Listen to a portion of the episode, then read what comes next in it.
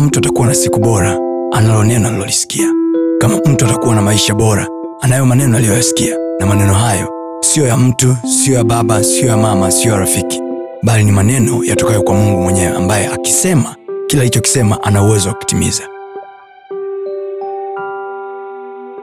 Wazee wanapaswa kujua kuyaweka maumivu moyoni ni kazi ya shetani kuwaondoa haraka duniani. Kwa sababu shetani is the author of curse ndio baba wa laana. Kwa hiyo ni furaha yake kuona kizazi kinalaaniwa. Kwa hiyo ataingiza uchungu na kuufanya ukae. Unapomwona mzee ana uchungu na maumivu sio tu kwamba mzee kaumia peke yake. No ni kazi ya shetani. Kwa sababu anajua hawa vijana wana akili hawa vijana wanaenda kanisani lakini njia pekee ya kuwafanya hawa vijana wakose mafanikio ni kuingiza uchungu kwa wazee wao. Kwa hiyo mzee unaweza kana unajiona kwamba umekaa na uchungu unaona ni haki yako. Ah, pasta huyu anaongea vizuri sana lakini nakwambia na wewe pia kwamba kukaa na uchungu is a curse to your children. Kwa sababu unapowalaani watoto wako kumbuka ni hawa hawa ulifanya kazi kwa bidii kuwasomesha ulifanya kazi kwa bidii kuwapeleka shule. Then unapokuwa na manunguniko juu yao unaminya baraka zao zinasinyaa. Kwa hiyo effort yote unayokuwa umeifanya kupeleka watoto wako shule kuwapeleka huku kuwatafutia kazi huku na huku na huku kwa sababu tu ya makosa madogo aliyokufanyia unapowakunjia moyo wanasinyaa.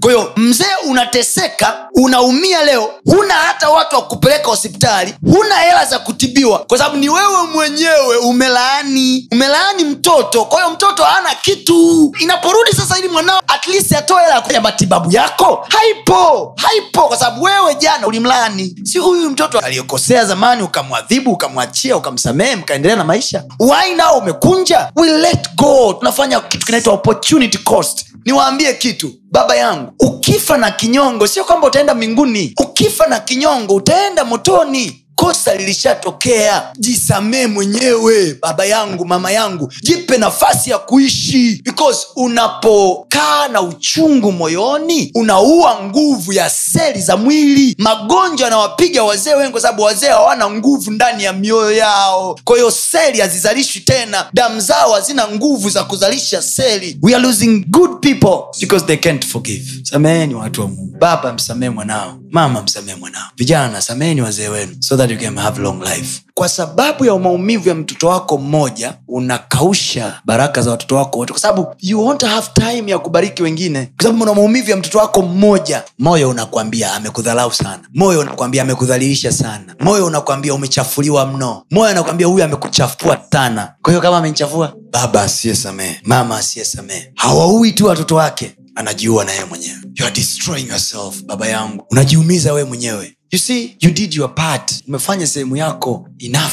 Mbele za mungu hauna deni. Usitaki kufuatilia mpaka nyuma.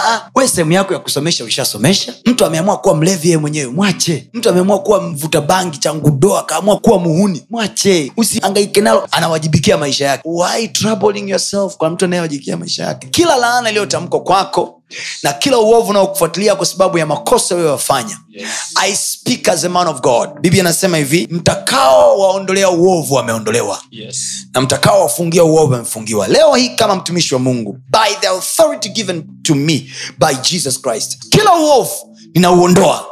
Kila dhambi ninaisamehe. Najua inawezekana baba yako amefariki hajaweza kukusamehe dhambi. Inawezekana mama yako amefariki hawajaweza kusamehe dhambi. I stand as your father. I stand as a spirit figure. In the name of jesus i forgive your sin. Amen. on behalf of your father on behalf of your mother you are forgiven in the name of Jesus.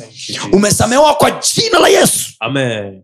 Probably your mother is not alive Yes. is not here Yes. labda baba yako au mama yako hayuko hapa kusikia hauwezi kumfikia kumwomba msamaha Yes. by the authority vested unto me Yes. by the blood of jesus Yes. kwa damu ya yesu Yes. na kwa neno la bwana Yes. umesamehewa dhambi yako Amen. umefutiwa uovu wako Thank you, katika jina la yesu Amen. probably there is a place you wronged your mother Yes. kuna mahali ulimkosea mama yako Mm. kuna mahali ulimkosea baba yako Mm. I forgive your sin Amen. i forgive your sin Amen. i forgive your sin Amen. go at work you'll see favor Amen. nenda kazini kwako utaiona favor Amen. hautakuwa kama esau ambaye ni professional hunter Yes. na bado akakosa baraka Yes. kwa sababu ya kuhangaika sana kila utakachoweka mikono Yes. kikafanye kazi Amen. ukafanikiwe Amen. ukafanikiwe Amen. unitafute na kuniambia mtumishi wa mungu naiona baraka Amen. you will come back with a testimony Amen. because from today the blessing of the lord is going with you Amen. baraka ya mungu inaondoka na wewe. Inaenda na wewe. Usiache kufuatilia masomo yetu mengine kupitia mitandao yetu mbalimbali ya kijamii ambayo yote inatumia jina la pasta tony kapola. Youtube facebook pamoja na instagram. Namba ni 762153539 barikiwe